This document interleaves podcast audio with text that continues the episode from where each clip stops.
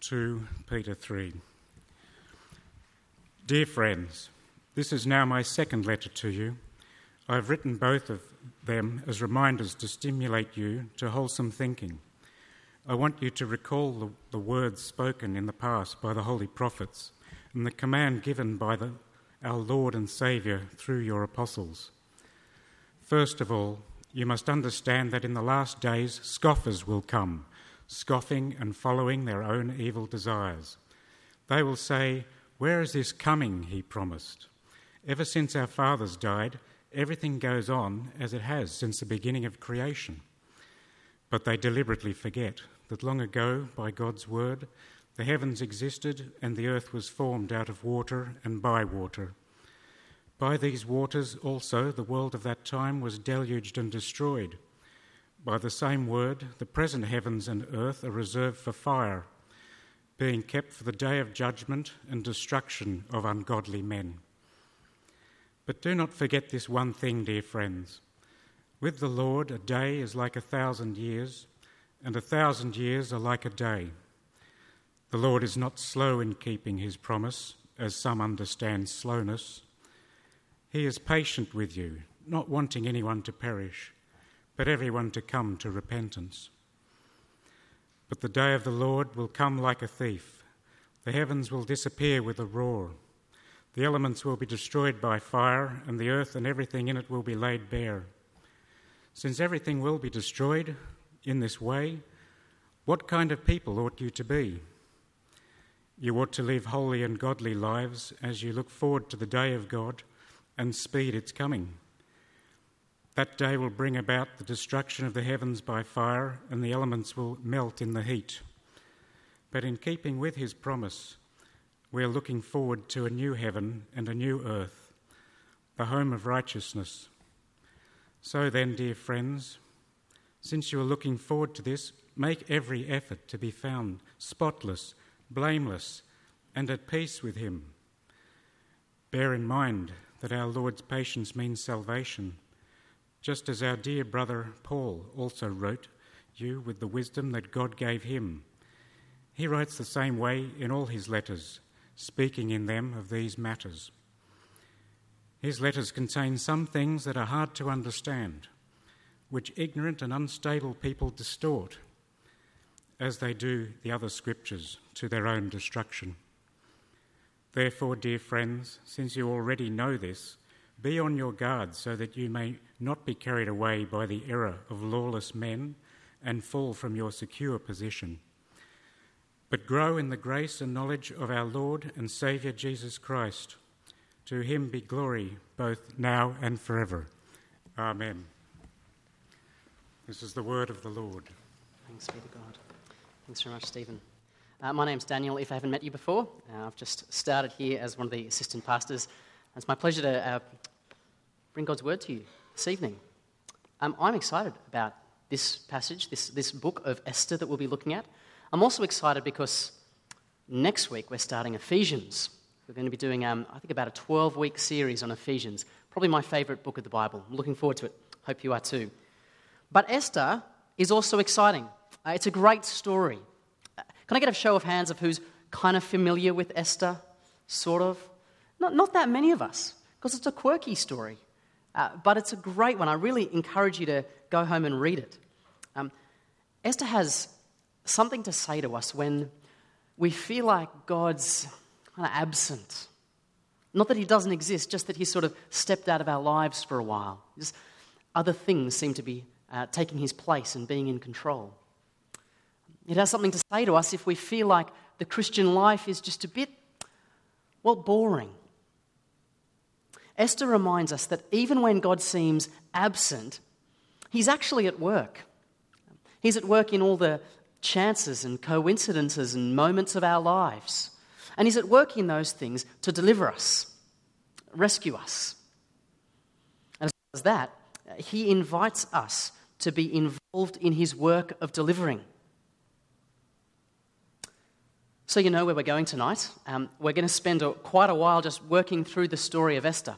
Um, I'm going to ask you to grab the Bibles in your pews because we're going to read a fair bit of Esther. Um, Esther begins on page 354. 354, if you would mind turning that up. Um, and our second Bible reading will actually be part of that, that part of the talk. Then, second, we're going to actually uh, try to zoom out a bit and think about God's story and how Esther fits into God's story. And then finally, we'll come back to Esther's story once again. But I'm going to lead us in prayer as we begin. Please pray with me. Once again, Father, we want to thank you that you are a loving God, um, a God who longs to bring us into fellowship with yourself and see us uh, walk rightly in this world.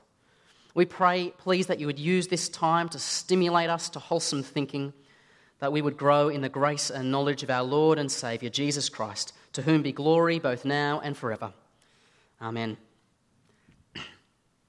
Well, it's the sixth century before Jesus, and uh, no one's in any doubt as to who's in charge of the doghouse. It's uh, King Xerxes. He is king over the mighty Persian Empire. And Xerxes decides to put on an expo, a Persian expo. Um, I went to Expo 88 up in Brisbane and uh, took about three hours to see all the cool things. Check out chapter 1, verse 4.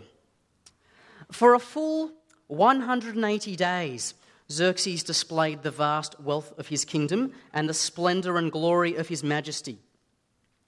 When these days were over, the king gave a banquet lasting seven days in the enclosed garden of the king's palace for all the people from the least to the greatest who were in the citadel of Susa. Uh, Susa is the capital city, uh, it's the seat of Xerxes' power, and it's the place where our story takes place. So our story takes place at the very heart of the power of the mighty Persian Empire. We know who's in charge. Now, on the seventh day of that feast, uh, verse 10 tells us that Xerxes is in high spirits from the wine. Uh, he's tanked. And he summons his queen Vashti to come. Uh, he wants to show her off as well, as well as everything else. But, verse 12, chapter 1, verse 12. But when the attendants delivered the king's command, Queen Vashti refused to come. Can't imagine why. Then the king became furious and burned with anger. How dare she disobey me, the king? Well, at the advice of his wise men, uh, King Xerxes decides to banish Queen Vashti and start the search for a new queen. And in his uh, opulent style, we, which we've come, become accustomed to, um, he holds a government sanctioned, empire wide beauty contest. Uh, and it is ridiculous. Um, every entrant gets a maid, they all get put on a diet of some kind, um, Atkins back in the Bronze Age or something, I'm not sure. And they all have a 12 month beauty spa before they can even come before the king. It's over the top, it's ridiculous. And this is where Esther enters the story. We meet Esther, who's a, a Jewish orphan, uh, who's been brought up by her older cousin Mordecai. And chapter 2, verse 7 tells us that she's lovely in form and features. She's a bit of a looker. So she's taken to the palace to be part of this big beauty contest. It sounds like she's a pretty charming lady as well, and she wins people over pretty easily. And after her 12 month spa, finally it's Esther's turn. And the king, well, he falls for her like a sack of potatoes. Have a look at chapter 2, verse 17. Now the king was attracted to Esther more than to any of the other women, and she won his favor and approval more than any of the other virgins. So he set a royal crown on her head and made her queen instead of Vashti. But then we get this uh, slightly random intrusion into our story. If you look at the top of the next column, you'll see this title Mordecai Uncovers a Conspiracy. So Esther's, Esther's uh, cousin Mordecai is uh, standing by the king's gate when he overhears these two officers whispering. It turns out they're conspiring to kill the king. So, like a good citizen, he goes and tells the king, he dobs on them. Um, Mordecai doesn't get any reward at the time, but uh, his deed is written down in the king's uh, book. Now, after that random interruption, we meet our final character, Haman. Boo hiss. Uh, he is the baddie in our story. Haman uh, is basically second in charge of Persia, and he hates Mordecai, Esther's cousin. They've got this tribal thing going back ever since the days of Moses, really. Um, and to make matters worse, Mordecai will not bow to Haman, he won't honor him. And this is actually where the tension point uh, is in the book. This is where the tension begins. Uh, everything up until now has just been sort of introductory, setting the scene, but this is where the tension begins. Have a look at chapter 3, verse 5. We'll see what transpires. When Haman saw that Mordecai would not kneel down or pay him honor, he was enraged. Yet, having learned who Mordecai's people were, he scorned the idea of killing only Mordecai. Instead, Haman looked for a way to destroy all Mordecai's people, the Jews, throughout the whole kingdom of Xerxes. And that's a pretty big kingdom, friends. Um, that kingdom takes in Judah, Jerusalem, most of the known world. So Haman wants to wipe out pretty well all of God's people. So he and his cronies hatch their plan. They begin by selecting a date when they're going to uh, bring this genocide about.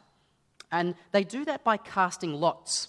A bit superstitious, you know, just let the lots decide, sort of like rolling the dice, letting chance decide. And the lots were called the Purim. A bit strange, but that'll be important later. The lots were called the Purim. And when they've got the date, uh, Haman goes to the king with this kind of lame story about why they need to get rid of the Jews and why it's actually in the king's best interests. And the king basically says, Yeah, sure, whatever, go for it, Haman, enjoy. So that's the plan. Let's turn the page, chapter 3, verse 13. Verse 13.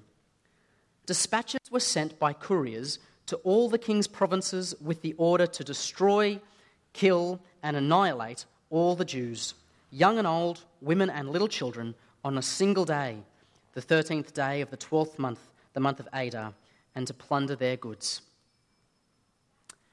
And this is actually where our reading fits in. Paul's going to bring that reading to us. It begins at chapter 4, verse 1. Chapter 4. Uh, when Mordecai learned of all that had been done, he tore his clothes, put on sackcloth and ashes, and went out into the city wailing loudly and bitterly. But he went only as far as the king's gate because no one clothed in sackcloth was allowed to enter it. In every province to which the edict and order of the king came, there was great mourning among the Jews, with fasting, weeping, and wailing. Many lay in sackcloth and ashes. When Esther's maids and eunuchs came and told her about Mordecai, she was in great distress. She sent clothes for him to put on instead of his sackcloth, but he wouldn't accept them. And then Esther summoned Hathach, one of the king's eunuchs, and assigned to attend her and ordered him to find out what was troubling Mordecai and why. So Hathach went out to Mordecai in the open square of the city in front of the king's gate. Mordecai told him everything that had happened to him, including the exact amount of money Haman had promised to pay into the royal treasury for the destruction of the Jews. He also gave him a copy of the text of the edict for their annihilation, which had been published in Susa, to show to Esther and to explain it to her. And he told him to urge her to go into the king's presence to beg for mercy and to plead with him for her people. Hathach went back and reported to Esther what Mordecai had said.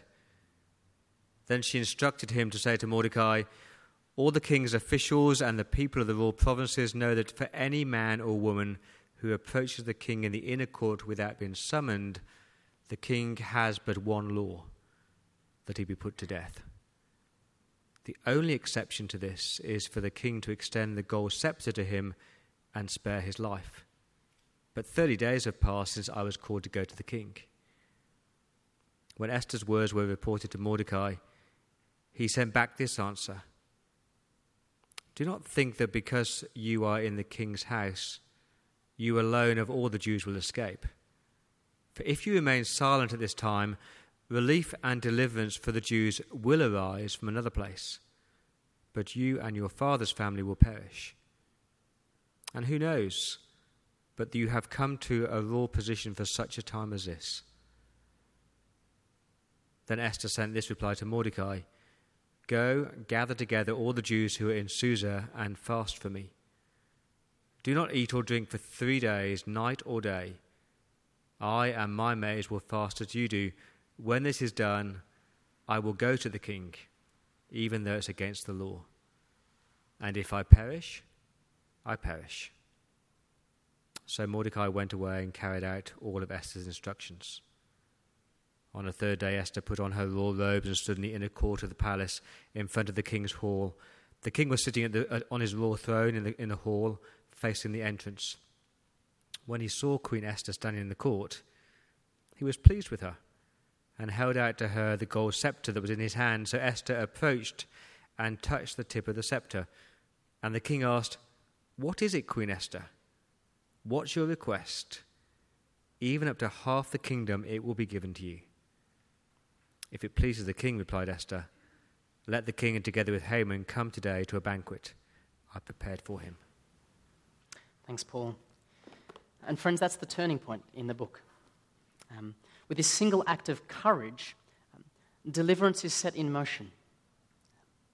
It's kind of like knocking over the first domino in the line. She steps up and she speaks up, and deliverance comes. The first thing that happens is she holds this banquet for three. And at that banquet, she simply says, Would you please come to another banquet tomorrow? I'll tell you what my request is then, says Esther. So Haman heads home from that first banquet, and he's pretty chuffed with himself. This exclusive invitation to a, a banquet for three. But on his way home, he passes through the king's gate, and who should he see but Mordecai? And Mordecai still won't bow. Well, Haman gets so enraged that he goes home and orders to have a 20 meter high gallows be built. And uh, he's planning to kill Mordecai on it the next day. But that night, well, let's read about what happens that night. Chapter 6, verse 1. That night, the king could not sleep. So he ordered the book of the Chronicles, the record of his reign, to be brought in and read to him. It was found recorded there that Mordecai had exposed Bigthana and Teresh, two of the king's officers who guarded the doorway, who'd conspired to assassinate King Xerxes. What honour and recognition has Mordecai received for this? The king asked. Nothing's been done for him, the attendants answered. The king said, Who's in the court? Now, Haman had just entered the outer court of the palace to speak to the king about hanging Mordecai on the gallows he'd erected for him. His attendants answered, Haman standing in the court? Bring him in, the king ordered. And everything gets turned upside down for Haman. He'd come in to ask to have Mordecai hanged. But the king orders Haman to parade Mordecai through the city of Susa for his honor. The king orders Haman to honor Mordecai. And everything's turned upside down. And then a few hours later, it's time for the second banquet, and you're starting to get the feeling that everything's not quite going to go so well for Haman. At that banquet, the king asks Esther again, What's your petition, Esther? What's your request? And she replies, Grant me my life and spare my people. And this is what happens. Chapter 7, verse 5. Chapter 7, verse 5. King Xerxes asked Queen Esther, Who is he? Where is the man who has dared to do such a thing? Esther said, The adversary and enemy is this vile Haman. Then Haman was terrified before the king and the queen. The king got up in a rage, left his wine, and went out into the palace garden. But Haman, realizing that the king had already decided his fate, stayed behind to beg Queen Esther for his life.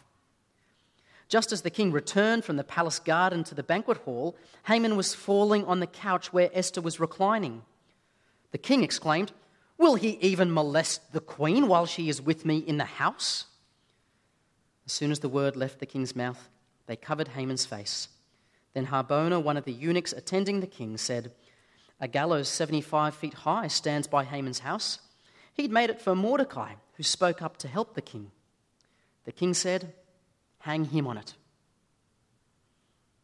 Haman's plans, once again, are completely reversed, and Mordecai is delivered.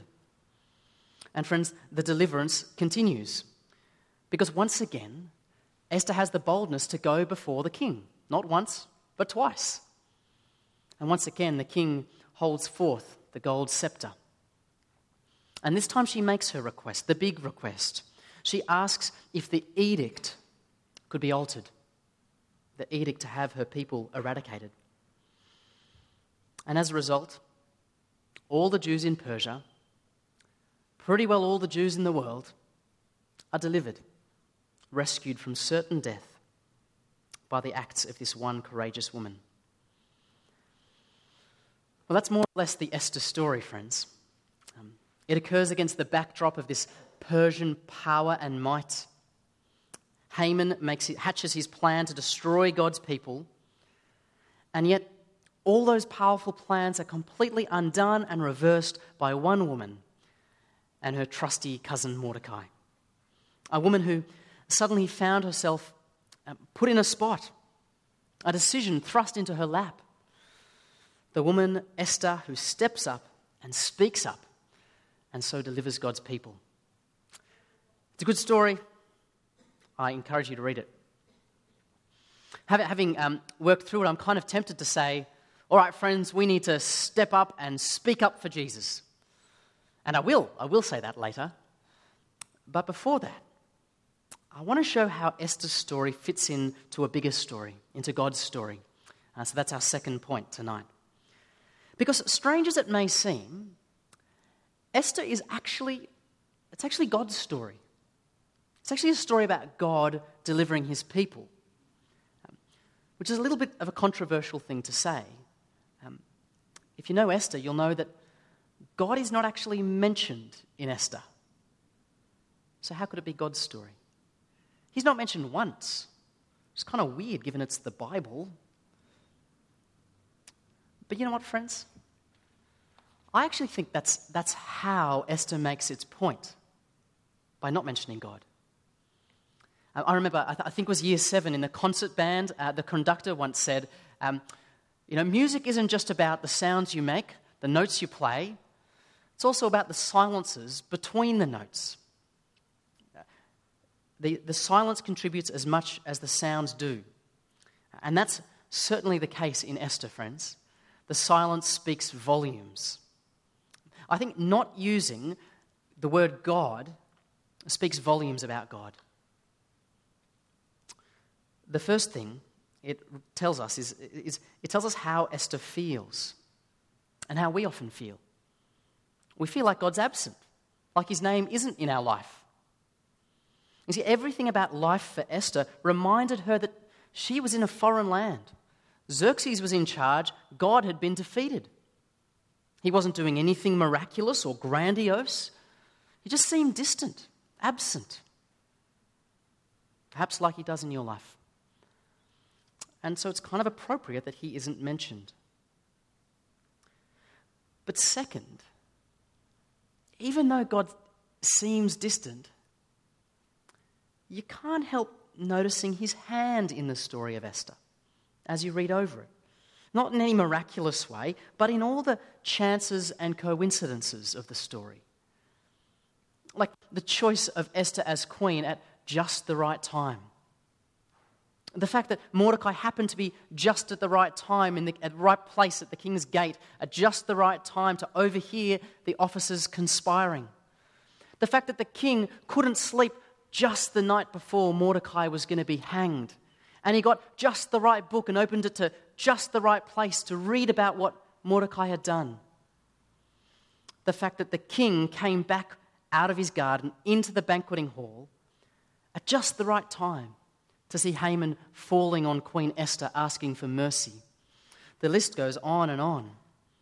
And, friends, it's those random events that actually add up to deliver God's people. Nothing miraculous happens in Esther. And yet, God works through all these chances and moments, coincidences, to deliver his people. God doesn't do anything amazing in Esther, and that's why his name isn't mentioned. But, friends, do you see how the silence speaks? Even when God seems absent, he is at work in all the chances of life to deliver his people. Do you reckon you could say that about your life? I've been really enjoying uh, getting to know people here at church. I'm only new, but I've heard a, a lot of stories about how people became Christians. And they tell me, um, you know, about these things that happened. I, I met this guy and he gave me this book, and then I had a friend who called me up and invited me to the thing. And, you know, and as they were in the moment, they didn't know that, you know, God was doing anything. But as they look back now as a Christian, they can see that God was using all those moments of their life to bring, that, bring them to Himself, to actually deliver them from sin. I wonder if that's true of your story too. That's certainly true of Esther's story. And you know, the, the Jewish people, they loved the story of Esther. They thought it was terrific. We, we don't make much of it, but they loved it. So much so that they had an annual festival to remember this story. Um, they called that festival Purim. Remember that word I got you to remember? Purim? the, the lots. It basically means chances. The Jews loved to remember the story of Esther because it reminded them that their God was God of the Purim. He's God of the, the chances, the, the happenings, the coincidences. And He controls those things for the deliverance of His people. And, friends, that is our God. He is our God, the God of the Purim, the God of the chances. And He has delivered us in Jesus. Jesus, our, our great Esther, the one who has delivered us from certain destruction, from sin and Satan, and from the power of evil that tries to strangle our world. We've been delivered, friends, through Jesus from all of those things. And now, that same God that was at work in Esther's story continues to work in our stories through all the moments of our lives to deliver us. And that might sound a little bit strange. You might think, well, like, he's delivered me already. I'm a Christian. That's, I'm delivered. Um, I think God's at work to do more than that. Um, he wants to deliver you from the power of sin completely. I, I, often think of sin and its power as being a little bit like, um, you know, there's uh, like a giant squid wrapped around a boat. You know, there's like old movies and things where you see that kind of thing, sort of. People, not, not very much. Well, apparently that's what happened, right? Um, maybe. But I think that that's a little bit like sin in our world. It, it kind of gets its tentacles into every part of our world and tries to destroy our lives. And yet, as Christians, we believe uh, that Jesus has killed the squid. It's dead. Yet, even though it's dead, its tentacles are still kind of wrapped around us. We still feel the effects of sin and evil in our lives and in our world. Friends, in all things, God works to pull those tentacles off, to free us from sin, to deliver us from evil, to make us like Jesus, the man who was fully free from sin. If you're not a Christian here tonight, you might think that sounds a bit strange, but that's what we believe.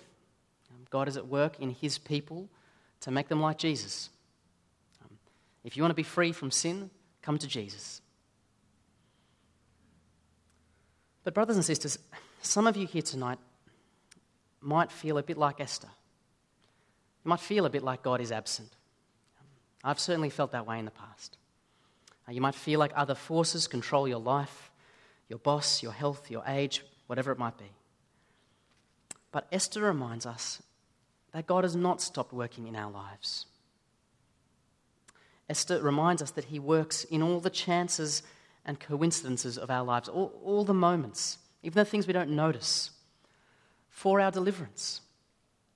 And friends, he's not, he's not going to stop working until he has completely delivered us, completely set us free, and transformed us. That's the God we have. So take comfort. Take comfort in that. Well, friends, having, having taken our step back and looked at God's story, I want to move to our third point and move back to Esther's story once again. Um, Because as much as it's God's story, God actually draws Esther into his story and makes her a character in his story. And you've got to admit, she, she did pretty well, didn't she? Do you reckon? It was pretty dangerous what she did. But she's just, she just went for it. If I perish, I perish. But she just steps up to the challenge. She steps up and speaks up for the de- deliverance of her people. And I just want to look at that passage one last time, that, that great little speech from, um, from Mordecai in chapter 4, verse 12. I Just want to notice one thing there. when Esther's words were reported to Mordecai, he sent back this answer Do not think that because you are in the king's house, you alone of all the Jews will escape. For if you remain silent at this time, Relief and deliverance for the Jews will arise from another place. Don't you worry, Esther. But you and your father's family will perish. And who knows but that you have come to this royal position for such a time as this? You see, uh, Mordecai is completely convinced of our first point. God will deliver his people, whether you're involved or not, Esther. But that doesn't mean Esther does nothing oh, God's going to work. If it's me or not, it doesn't matter. Fine, I won't do anything. No, it's actually totally the opposite. You see what Mordecai does with that news? He says, Esther, God has been at work in all the chances of your life to bring you to the place you are now, the queen. You're in a place where you can do something. You can be involved in God's deliverance. So, are you going to step up? Are you going to speak up? Well, after much prayer, Esther trusts the God who delivers, and she does it. She does very well. And she became involved in God's great deliverance. So, friends, what about you? How has God worked in your life through all the chances and coincidences of life to bring you to a place where you, might be involved in delivering people? What position has God given you at this moment? Uh, some of you probably have significant positions of influence in work or family or friendship circles. I encourage you to use those positions. But God has actually brought each of us to just the place we're in now. Each of us. So, what opportunities has He given you right now to step up and speak out? To actually be involved in his delivering work. I don't think any of us are actually about to, you know, deliver all of God's people from certain destruction like Esther. Um, that's actually Jesus' work. Jesus is our great Esther who delivers his people. But if you step up and speak up about Jesus, you may well be involved in delivering some people. What an honor. Or we can speak up about other things as well. We could say, speak up for our suffering brothers and sisters. There's plenty of countries around the world with unofficial edicts to annihilate God's people. Um, I think a little website's going to pop up there for Voice of the Martyrs. If, you, if that's something that burdens you, why not get involved? Use these guys to help you step up and speak up. Or you might just want to speak up about evil in the world. I said before that God's at work to pull back the tentacles of evil in our world. Friends, He invites us to be part of that, to step up and speak up about evil in the world. So, what's He put before you? What position has He put you in to do that? My um, friend Mark uh, was in a workplace where the culture was to go to a, a strip club after any meeting that was off site he stepped up and spoke up, and the culture was changed. Um, and it was a real blessing to many people, many wives particularly. Uh, my brother um, stepped up and spoke up about a similar thing in his workplace, and he was asked to get another job.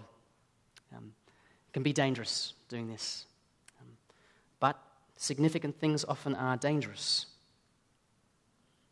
What has God put before you? What has He put on your heart? Friends, please uh, don't hear this as a command. You, know, you must step up and speak up. It's not. it's an invitation. Like Mordecai said, if you remain silent, relief and deliverance will come from another place. But what an invitation, hey? What an invitation to be involved in something significant and real. It's an invitation to be involved in what the creator of our world is doing through his Son and in his Spirit. I won't lie to you, uh, it can be dangerous doing this sort of thing. It certainly was for Esther. You might lose face, reputation, friends, family, a job. But, brothers and sisters, we can step up and speak up with real confidence because we know the God who delivers, the God who is at work in all the little moments of our lives to deliver us. Uh, we've seen him do that in Jesus, our great Esther. Jesus who set us free from certain destruction. Jesus who overturned the edict so that we, God's people, could be delivered and could approach the throne with absolute boldness. Not, not the throne of some puny king like Xerxes and his puny Persian Empire. We can approach the throne of grace with confidence, the throne of heaven. We can call the God of the universe our Father. What a joy. For he is the one at work delivering us in all the moments of all our days. So let's step up and speak up for him. Would you pray with me?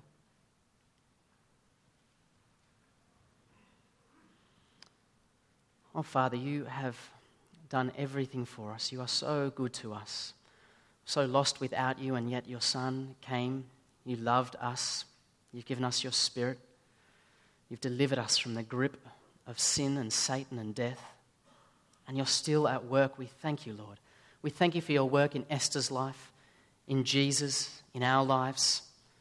We thank you that you're still at work in us. We pray, please, that you'd strengthen us to be your hands and feet in this world, bringing deliverance to others. We ask this for your glory's sake. Amen.